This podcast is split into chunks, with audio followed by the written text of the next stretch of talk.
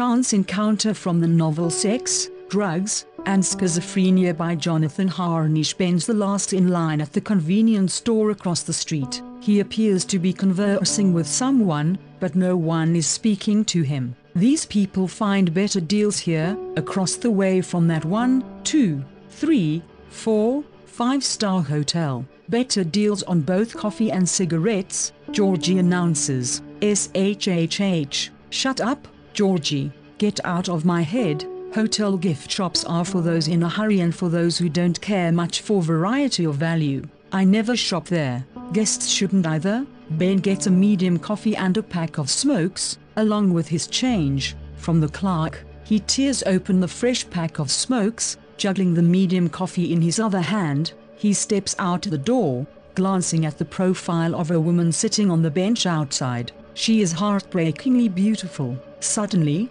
Ben fumbles. He drops two quarters on the pavement. What are the chances of that? She chuckles. You're almost completely blind and deaf. Almost completely, Georgie points out. I know. Why? Because, Ben. Because, we're in the presence of a naturally beautiful older woman. It's destiny. Fate, she's the one. This always happens to me, especially if she's wearing open toed shoes. Excuse me, the lady murmurs, as she is. I'd lose my senses completely, as you have, as you do, as I'm. Oh God, I hope she hasn't got the slightest imperfection of either character or what's the word physique. She is just gorgeous, Ben, isn't she? Shoot, here she is coming round the mountain. Here she comes. The lady stands, approaching cautiously. Are you okay? She asks. Listen, Ben. Can you hear her? She's got that plain Jane style, that quietly rapturous voice you crave. Ben suddenly finds himself thrown backwards. I wake up early for once. By 8:30 a.m., I've already walked the ocean shoreline and am on my way to the convenience store to buy a cup of coffee and a pack of smokes. It is windy. I'm almost blown away. I hold onto my bright blue lampshade hat with my left hand for about a block until I step behind the local hotel and it screens the big ocean breeze. The Seaport Hotel is right on the water. Some hotel guests are in line before me at the convenience store across the street. They would find better deals there on both coffee and cigarettes. Hotel gift shops are for those in a hurry and for those who don't care much for variety or value. I never shop there. Guests shouldn't either. I get my change and tear open the fresh pack of smokes with a medium coffee in my other hand. Then I fumble the smokes, the coffee, and the change. I drop 50 cents on the pavement. What are the chances of that? I hear. I become almost completely blind and deaf. I know I'm in the presence of a naturally beautiful older woman. This whole blackout flashback kick is usual, especially if the beautiful older woman is wearing open toed shoes. I'd lose my senses altogether if she had the slightest imperfection of either character or physique. What are the chances of what I answer? My own voice echoes strangely in the darkness of my mind. You were just singing Hotel California, she says. I heard you. It must have been playing on the radio while I showered this morning. She was humming the melody, too. I shut up.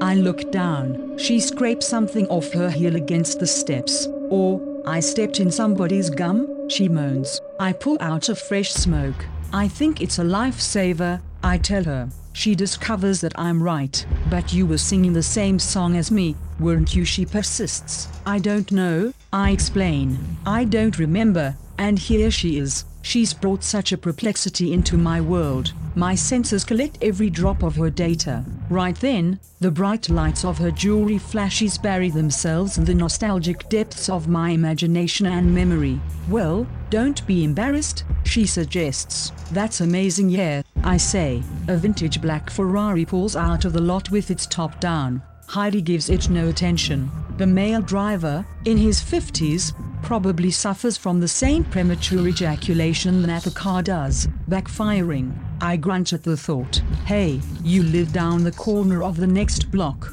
You're always smoking cigarettes out front, she says. I confess, yeah, probably. Maybe, I waved to you the other day, she recalls, and you just turned away. She must have recognized the big blue hat. I'm really groggy in the mornings, I admit. She smiles. You're really antisocial, I correct her. Not antisocial, non social, maybe. Her face lights up. She starts playing with her hair. I was just on my way to get my nails done. I've been over at the seaport for the past week.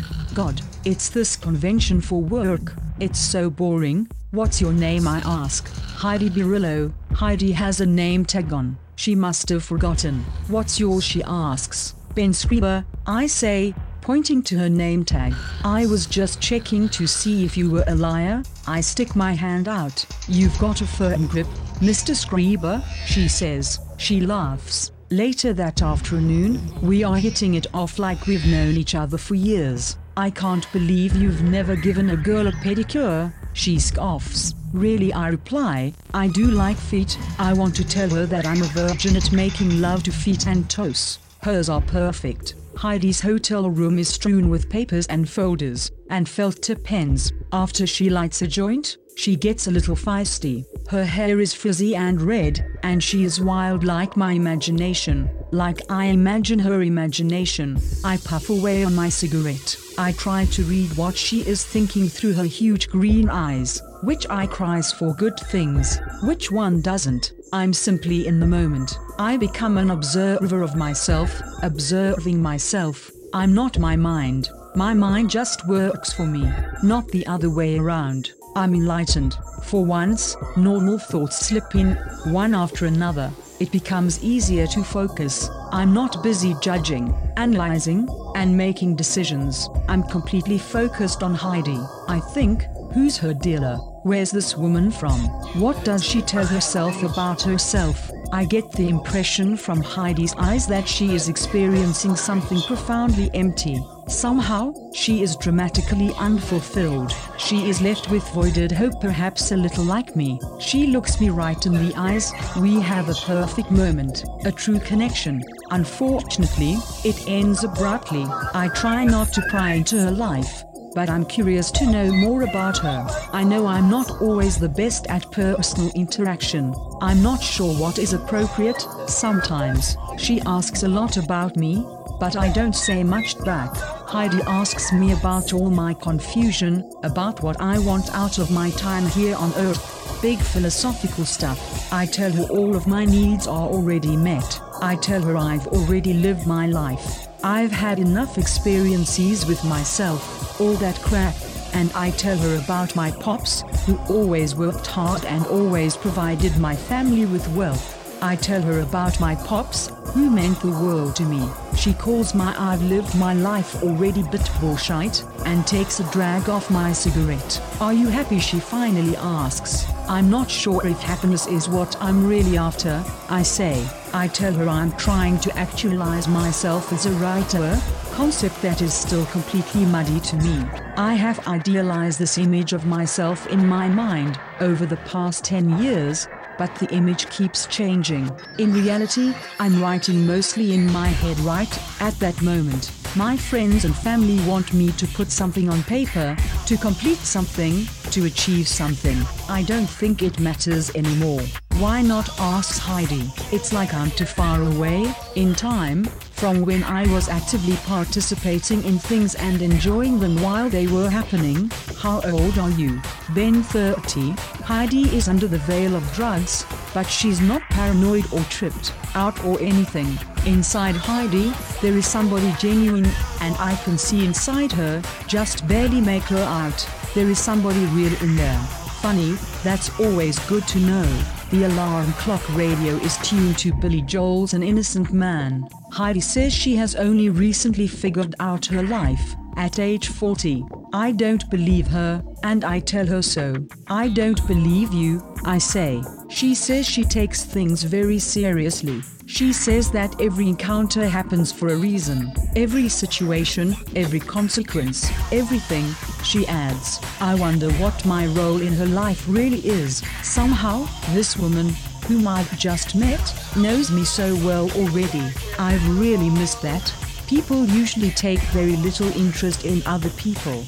But with Heidi, I feel honored and appreciated. Still, I feel like I don't really deserve the luxury. Heidi finishes her joint and pockets the roach. She slips off her open-toed leather shoes and stretches her toes. Her light blue polish has peeled off her nails, like an adolescent girl's. I need a pedicure, Heidi says, smiling playfully. Now Toto's Africa airs next on the bedside radio. Frightened of this thing that I've become, somebody sings. I paint her toes with new blue toenail polish and she falls asleep. I write a note, thank you, Ben. I watch her sleep for half an hour. Then I write my home phone number below the note in my usual kiddie print handwriting and walk out, not really knowing what else to do. Heidi has a lecture to attend later on. Later, I sit in my bedroom, still listening to the radio. Hurry, boy, she's waiting there for you. The phone rings, the machine picks up.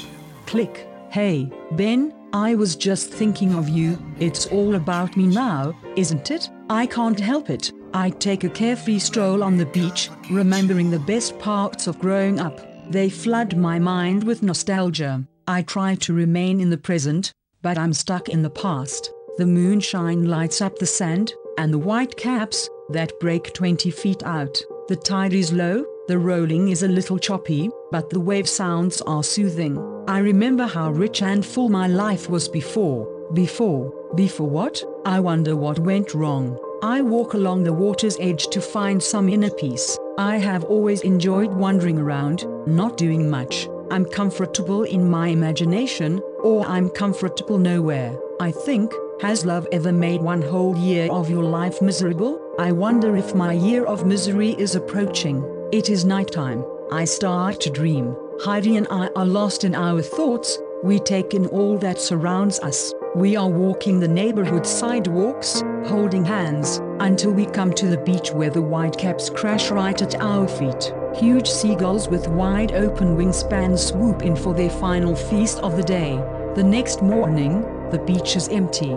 The sky is grey, flat and still, surreal. The gulls fly low in flocks as the long Pacific rollers wash in and out. We revisit the past. But whose past? Oh my god.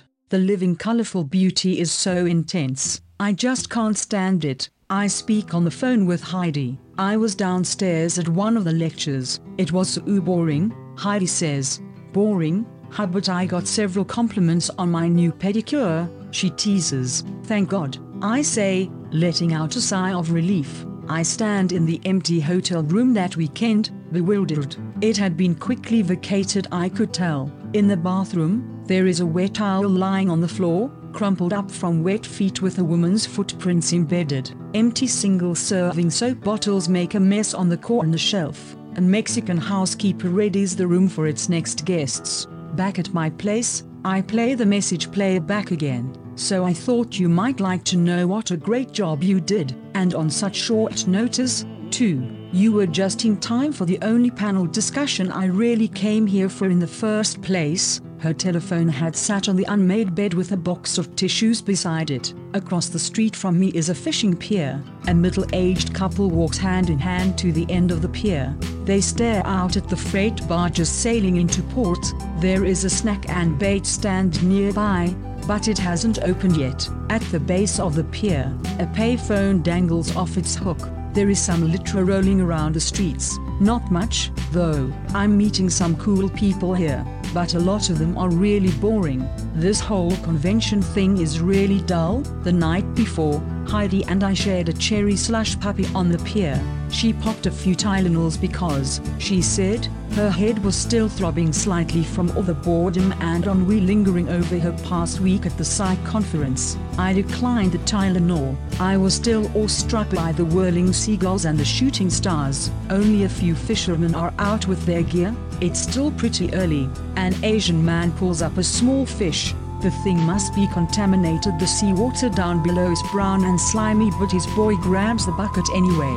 That small radioactive fish is a keeper. So, some of my friends and I wanted to hang out by the bar and talk medicine.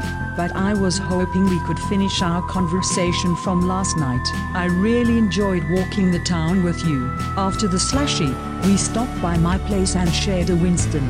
I invited her in, but she declined. We took a drive down the coast under the moon instead. My house is empty, nobody is up yet. The whole neighborhood is still asleep. A white van drives by. A newspaper is tossed on the manicured lawn out front. At least before I leave tomorrow, she said. Oh, and the weather is so much nicer out here. Sunlight bleeds horizontally through the closed blinds in my bedroom. Pretty soon I'm sound asleep. I was thinking about how brilliant you are, Heidi told me on the answering machine. And, geez, you have so much talent. People look at you and they see big things, expect big things. That's what she meant. Big things, little things. It doesn't matter. It's a stress I can't handle. People expecting things, anything, not from me. I live in my head, alone. I buy porno, coffee, and smokes from the snack and bait shop next door, and come home, jerk off, alone. I'm okay with that. The clock on Georgie's nightstand reads 10:30 a.m. I wake up and glance at Georgie. I don't wake him. I crawl out of bed. The sky has cleared up a bit over the beach, and the beach is packed with kite flyers. A dozen kites glide over the blue fogged coast, bright with color and wonder. The hotel room next door is clean by now, ready for new guests. Downstairs, a conference is just letting out. The checkout line is already out the door. Most of the guests wear name tags on their blazers. The bellboys are busier than hell. There are dozens of fishermen on the pier. More men than fish. What would you do if you knew you couldn't fail? Heidi had asked. I love that question. I walk the beach, having no clue how to answer. Most of the neighborhood seems to be outdoors. Most people wear light jackets or hooded sweatshirts. They walk their dogs. Parenthetical pet peeve tiny white dogs with brown runny stuff around their eyes. They walk their children.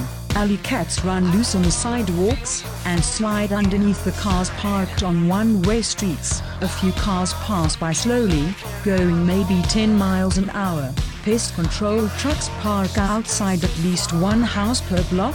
It seems like there is hardly any crime, violence, or vandalism in this part of the city. Maybe some drugs, some domestics, you know, whatever goes down inside people's private residences, the stuff we never know about. Grab hold of just one project and get in there with your teeth and see what happens, she had said. Why not? If somebody wants a story about you and you're the only one who knows it well enough, then go for it. You would do the world a favor. Hell, do it for me. I'd love to hear about all that crap as you call it, a small gate leads to my front door. It is a charming little pad, perfect for a loner like me. So what if your dad is some big, well-to-do asshole? This is your chance to shine, she coaxed. Just go for it. It was really nice to have some woman cheering me on. It was the closest thing I'd ever known to true love. Heidi mentioned that she'd found the perfect little gift in the hotel gift shop. She wanted me to call her later. The orange sunset flashes between two buildings downtown. I sprawl out on the beach. The sun is setting earlier than usual, I think. Why did I just leave like that? What about going back? Somehow, I just couldn't change my mind about Heidi. Reality hit me really hard, and I was scared to go after her, like a real man. Time stops for just a few exquisite seconds, maybe five or six, until I can't take it much longer. I'm self-aware in my newly discovered growth spurt. I'm happy I guess. I'm so happy, I start to cry just because I'm feeling good, just because I can just until I need to stop. I start to really appreciate having met Heidi. Maybe I'm still working through the obsession with Claudia. From the beach, I head back home. I'm already starting to have conversations with Heidi in my head without her being there or being able to answer me. How lucky she is. Is this love? Beep. Hey, Ben, I was just thinking of you. I was downstairs at one of the lectures. Beep.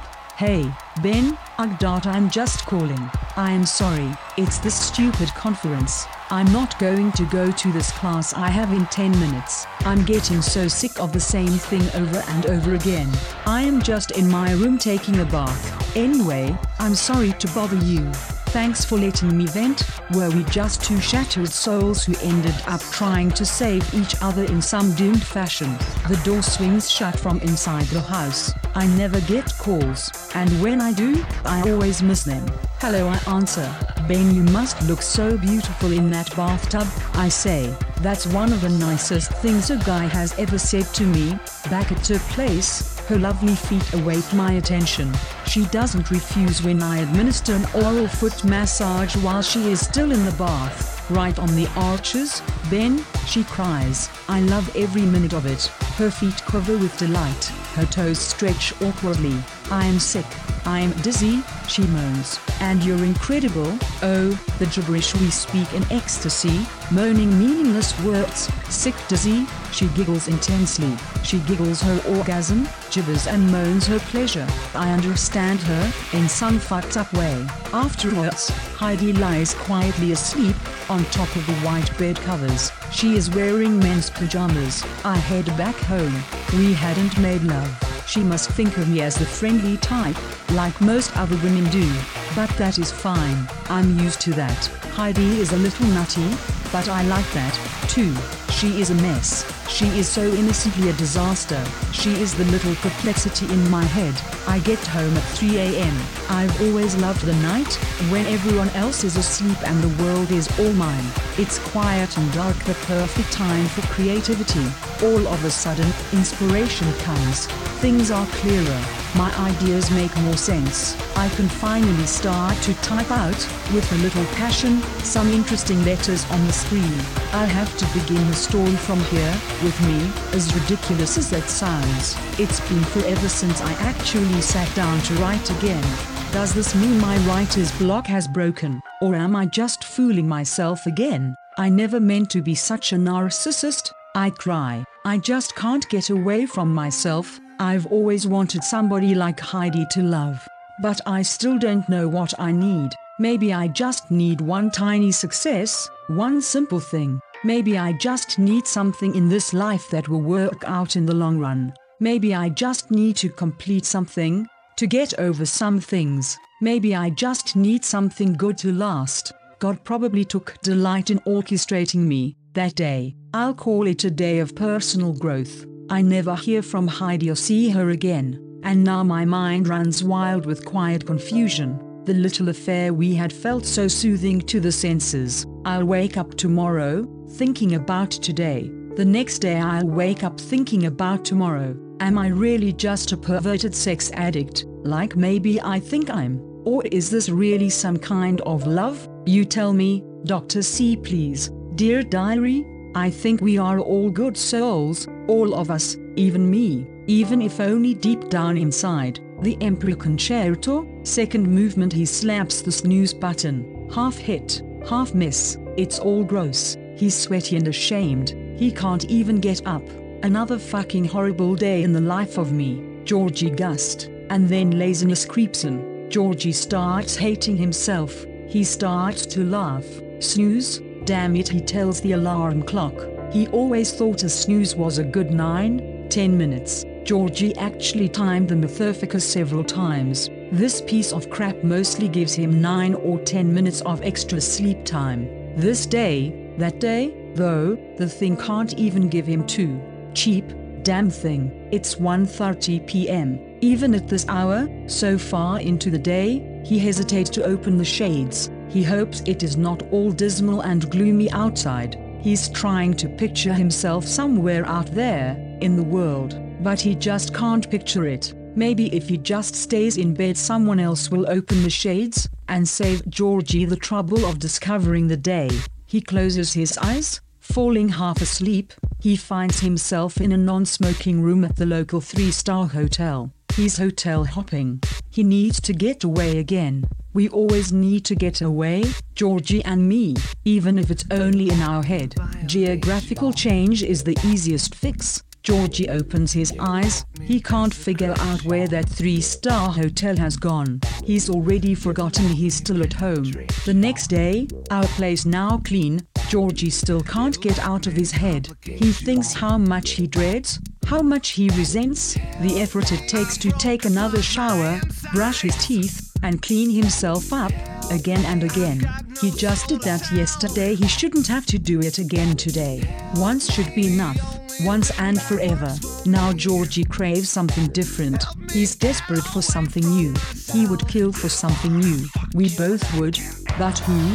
This particular morning, the razor burn on Georgie's neck looks like a leper's shaped jockey. He can't wait the couple of days for the skin on his neck to heal, but at least he won't have to spend the time and effort to shave again and that's comforting. After all, the longer he lets his facial hair grow out, the easier it is to shave. After all these years, Georgie still can't find the right shaving method. Currently, he's on a Panasonic Electric for the first layer, then a straight edge without lotion for the second part. Back to a smaller electric beard trimmer, level 1, for his goatee shadow. No lotion, no cream, no soap. With so much nausea, angst, worry, anxiety, and despair welling up inside him, Georgie is suffocating in life. His pathetic and abused gut keeps getting filled with an extra load of explosive anxiety.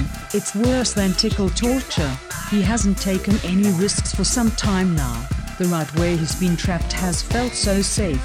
He's had no view, the walls were high, the rut was deep, all Georgie could see was up and out, up and away, but away from what? Away where? More unanswerable questions, huh? Most things and events really don't have much meaning for him anymore. Georgie needs meaning more than anything else. But meaning is exactly what Georgie hasn't got, and he probably won't get it either. Georgie really doesn't know what the day will bring. The only thing he knows is his sloppy routine of rituals, smoking, shiting, showering, shaving, fixing his hair, flossing, brushing his teeth, taking his meds, and organizing. He uses a ton of paper creating lists of things to do, things to accomplish, so he can feel productive. His father tells him it's important to be productive, so he tries. He really does. He looks at the bathroom mirror with the sticker in the corner that reads, Just trust Emmy, right? Like Georgie's going to trust any of the shitty asset people he calls friends. Georgie's pathetic reflection looks back at him from the empty mirror. He has this huge ego blowing up his head, like an untied condom, until it screwballs up and away. He guesses looks alright these days. No, really. He looks good, he just doesn't know what to do about it. He's so glam rock, he's so smart. It's like he has Asperger's or some kind of artistic autism, but he's not sick. His doctor knows that, doesn't she? Dr. C, he can't deal with a label like depression or stress. He feels much worse than that. He feels like shite. Do you have a Latin name for shite? Dr. C, when he shaves, the razor makes love to Georgie's skin.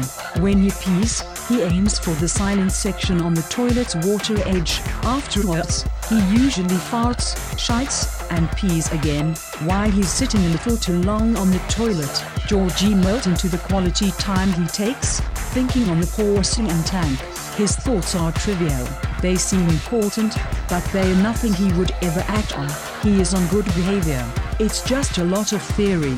A CD is usually skipping while Georgie's in the shower. In the shower, he strips down to his naked self. He comes into his true element. He can't see a thing without his glasses, and he can't tell you how many wristwatches he's lost because they don't have waterproofing. But that's okay. Waterproof watches are never appealing to the eye. Parenthetical pet peeve, smudged eyeglasses. There's no washcloth. He washes himself by hand with shampoo not soap. Shampoo works better because Georgie is hairy, like me. But I don't wash with shampoo. I use hand-milled, organic soap from Northern California Sunset Cedar, from a shop called Patty's Organics. Georgie smiles in the shower because he was born a man. The shower is the one place where he's rarely sexually charged. He thinks of himself as a connoisseur, a connoisseur of filth. So soap does not appeal.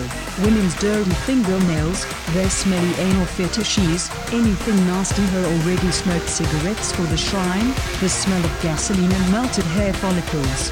Filth. Georgie hates dropping the soap. He hates all the bottles in the shower. They confuse him and make him think these products are really useful when he knows they are not.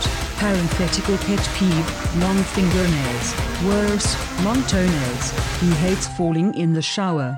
God, what else? What else can they do to mess up his day? What else is there to complain about? They should have a soap dispenser that mixes soap with water, like at a car wash. It would be a time-saving convenience. It would save energy. What an idea. He should patent that and make a million bucks. Yeah, right, Georgie. Drying off, towels are so coarse and unfitting. Georgie gets water scars in between his toes sometimes. Parenthetical pet peeve, hangnails, every day. All this, all that, everything is still the same. Georgie doesn't change, nothing does, neither do I same shite. Different day, we say, Georgie and me. His feet are a size 12. He wears shoes all the time because his feet embarrass him. He wears blue shoes. That way, he doesn't have to think of how disgusting his own feet are. His legs are still in shape but he wears long pants, no matter how hot the weather gets. His legs embarrass him, too. Otherwise, he is your generic, overweight pumpkin. His plump belly sticks out over his belt. Maybe it's cute and huggy bearish to some single sex addicts, but to hell if Georgie thinks so. He weighs in around 268. His driver's license says he's 168. The driver's license picture doesn't even look like him, but the photo came out pretty nice. He used to be in shape. Now he just recites affirmations. Now he just tells himself he loves himself just the way he is. It's all bullshit, but it works for him. His passport picture is pleasing. He enjoys looking at himself. Georgie dresses up and blow dries his hair, and then he primps and curls it. He has these highlights. He has a kind of waspy, honk afro look going on. At least his hair is cool, at least his hair is always having a good day. My hair, now my hair is dark and thick with a bit of a permanent wave. My mother always said it was my best feature. And here I always thought it was my cuddly personality. Georgie should have picked out his clothes the night before. All his full-size shirts and comfortable pants are at the cleaners, and he doesn't fit into the 32s anymore. He went from a large to an extra large in shirts. Georgie's just started leaving the shirt tails out of his pants. He used to tuck them in neatly and wear a belt, but no longer. Still, he'll keep the smaller stuff in the closet. The shirts and pants don't fit, but some of the clothes remind him of the past. They have a nostalgic meaning for Georgie. In Georgie's case, too, clothes make the man, but make him what? I want to know. An hour later, he's finally dressed. Now for the breakfast order. Like everything else in Georgie's world, breakfast is a chore. He washes the dishes by hand to get his mind off everything else. He can't help feeling like things are falling apart in slow motion. Doing things like that, little things, trivial things, reminds him of being hypnotized. Strolling down the supermarket aisles at midnight with the trippy supermarket music and the paradox of choice everywhere around him. In the grocery store, somehow, time feels different. Georgie's out of orange juice, and the milk will give him gas, but milk goes best with microwave pancakes. Georgie likes his food a little cold, and he dislikes cooking. He presses the cancel stop button twice on the microwave when it's down to 2 seconds. It's not like he's in any rush. He has all day, parenthetical pet peeve, fat free equals taste free. His keys are in place. He locks the door without really checking. Georgie's sick and tired of always lock checking, lock checking, and then remembering I forget important things after he's already out the door. Parenthetical pet peeve. If I return home, I suddenly get the feeling I didn't lock the door, then find that I did after all. Georgie, I think, could very well be a loser, but what's that say about me? That I'd be a loser of a literary character? too. What's wrong with the whiner? A complainer, an agoraphobic with OCD. Is that me? I catch Georgie out of the corner of my eye and wonder what I've done, giving him all these issues. He swears he's not going to check that lock, but he does. Anyway, even though he's just going out for coffee and coming right back, it's not like he's going to plan his whole life, sitting at the counter, sipping his cup of joe. It's not like he is some romantic poet at the Cafe Paris. Finally, Georgie lights his first cigarette of the day a Marlboro Light and he worries about cancer, like everything else, and puffs away. After his first cigarette comes another cup of coffee, and then another smoke and a couple of more smokes. After that, he brings along his laptop computer, a pad and pen, and a couple of self-help books with the covers torn off, just in case, just in case something strikes. He rarely uses any of these things in public. Sometimes he drives to the convenience store and sits in the parking lot. He watches people. He likes people watching, but he doesn't like people. Go figure. Georgie rarely looks forward to actually dealing with people, but he'll end up running into somebody every time.